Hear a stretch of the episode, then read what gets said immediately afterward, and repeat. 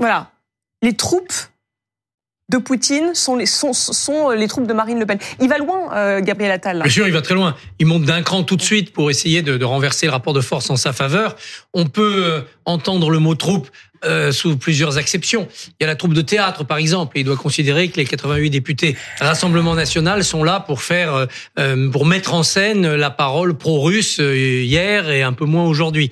Évidemment, ça ne fera pas taire la polémique géopolitique, parce que les critiques qui sont venues de Berlin, de Madrid, de, mmh. de Rome, de Moscou bien sûr, mais aussi des États-Unis sur la, la, petite phrase d'Emmanuel Macron euh, vont résonner plus fort et plus longtemps que la petite. Vous pensez que c'est pour faire diversion, non, qu'il a dit ça? C'est pour faire pas vraiment diversion. Je pense que c'est pour éviter que euh, la mise en difficulté euh, géopolitique du président de la République, qui est contestée par ses alliés, hein, parce que ce qu'il a dit a été déjugé, se transforme dans notre pays en affaiblissement politique. Mmh. Donc, il fait de la polémique pour que ça tourne vite court ici en France. Et d'ailleurs, aucune opposition n'a véritablement embrayé à part le, à part le RN et l'extrême gauche et il laissera le président gérer le mmh. problème de relations diplomatiques. J'ai adoré. Alors allez-y, J'ai adoré parce que et Christophe s'en souvient, nous avions à l'Assemblée nationale, il y a quoi, 25, 30, 40 ans, le Parti communiste était le parti. C'était déjà Moscou. C'est toujours les Russes qui nous envahissent. Et les, et les, et les élus du Parti communiste étaient censés représenter, étaient des espions du soviétisme, des agents de Moscou vendus au communisme, voilà, et au KGB. Bon, c'était les anathèmes de la droite. On a même eu mieux.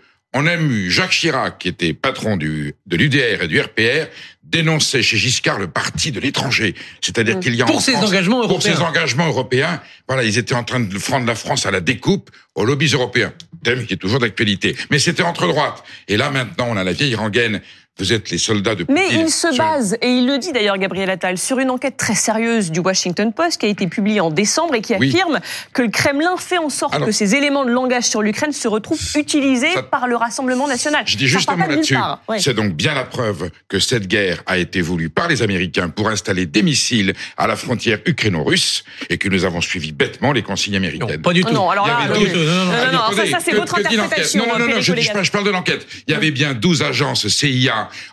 en Ukraine, dans les parties russophones de l'Ukraine, pour prendre possession de l'Ukraine sur le plan. Mais attendez, pourquoi il y a 12 agents de la CIA Non, non mais revenons, revenons au sujet. Non, la, CIA, la CIA a des agents partout où ses intérêts pourquoi, sont pourquoi 12 en Ukraine Il y en a en Taïwan, il y en a en Ukraine, il y en avait en Moldavie et il y en a dans les Pays-Bas. Mais dans quel but? Géraldine Vosner. Dans le but de faire ce que font les États-Unis depuis toujours, c'est à faire de la sécurité intérieure avec de l'espionnage extérieur. En Ukraine. J'aimerais qu'on en revienne aux faits, s'il vous plaît, Perico Je, je rejoins plutôt Christophe Barbier.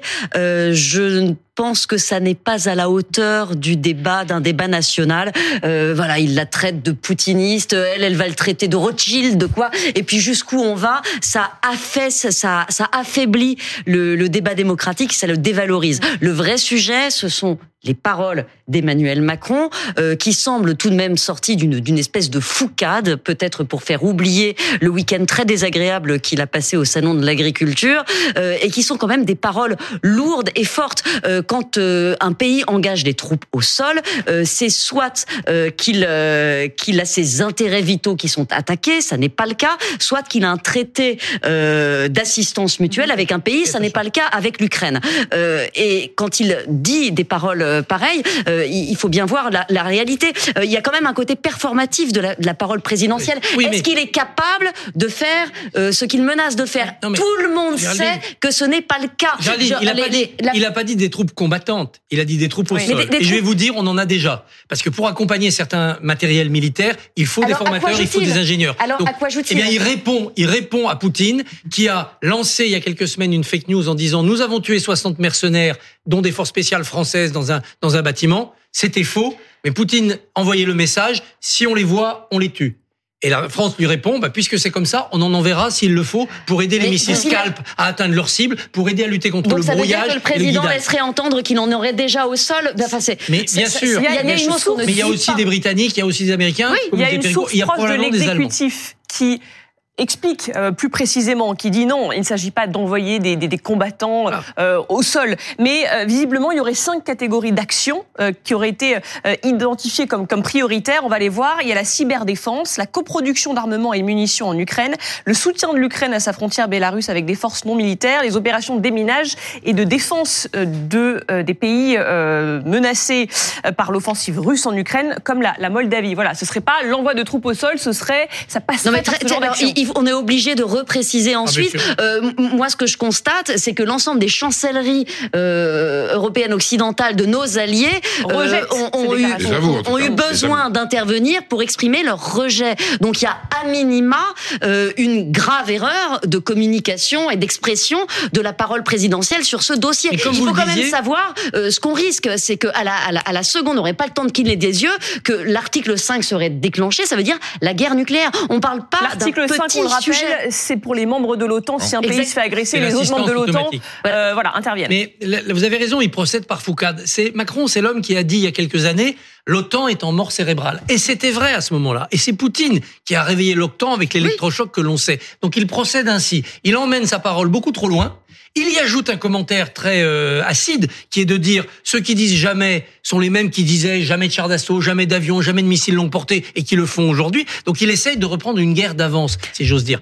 Dans un paysage européen où Emmanuel Macron s'affaiblit parce que les élections européennes ne vont pas lui être favorables, parce qu'il va vers la fin de son de son mandat, et donc le Macron de 2026-27 aura moins d'influence que le Macron de 2024. Il pourrait consulter ses partenaires. Quand, quand il fait une déclaration de ce genre, parce que les, parce que les Allemands, les, Allemands, les Allemands nous ont consultés quand ils ont annoncé les montants d'aide à l'Ukraine et puis le réarmement qu'ils mettaient, la somme qu'ils mettaient dans le réarmement. Mais, mais il s'expose, mais il s'expose aussi, Christophe, parce que c'est là qu'on se souvient euh, que il parle trop vite et trop loin sans s'assurer de ses il avait promis d'envoyer un million d'obus à l'Ukraine. Ils sont où ces obus? C'est l'Union européenne qui avait promis d'envoyer un million Est-ce que la France, qui est quand même un grand pays d'armement, est-ce que la France a relancé ses lignes de production pour les produire les obus? Qu'est-ce qu'elle fait? Rien. il, a fait une usine de poudre dans le sud-ouest.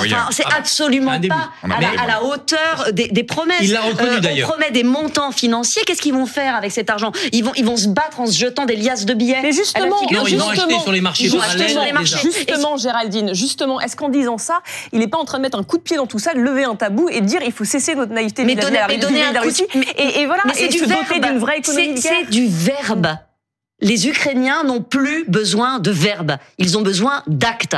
Et ce verbe-là, du coup, on peut pas s'empêcher de penser qu'il est pas destiné au théâtre euh, d'opération, il est destiné à, l'électorat intérieur dans le cadre d'une campagne électorale. On fait des promesses, on fait des lois Egalim, on fait une loi Egalim pour l'Ukraine, on n'en voit pas la couleur. On vient de couper 10 milliards dans le budget. On va le trouver où cet argent pour financer des armes supplémentaires? On va faire 30 milliards dans le budget? C'est de l'argent qui est déjà dans la loi de programmation militaire. Ah. Simplement, les matériels vont partir là-bas au lieu de rester chez nous. Ah, bien sûr. Et l'Élysée promet un débat au Parlement euh, sur euh, toutes ces, questions-là euh, dans les prochaines semaines.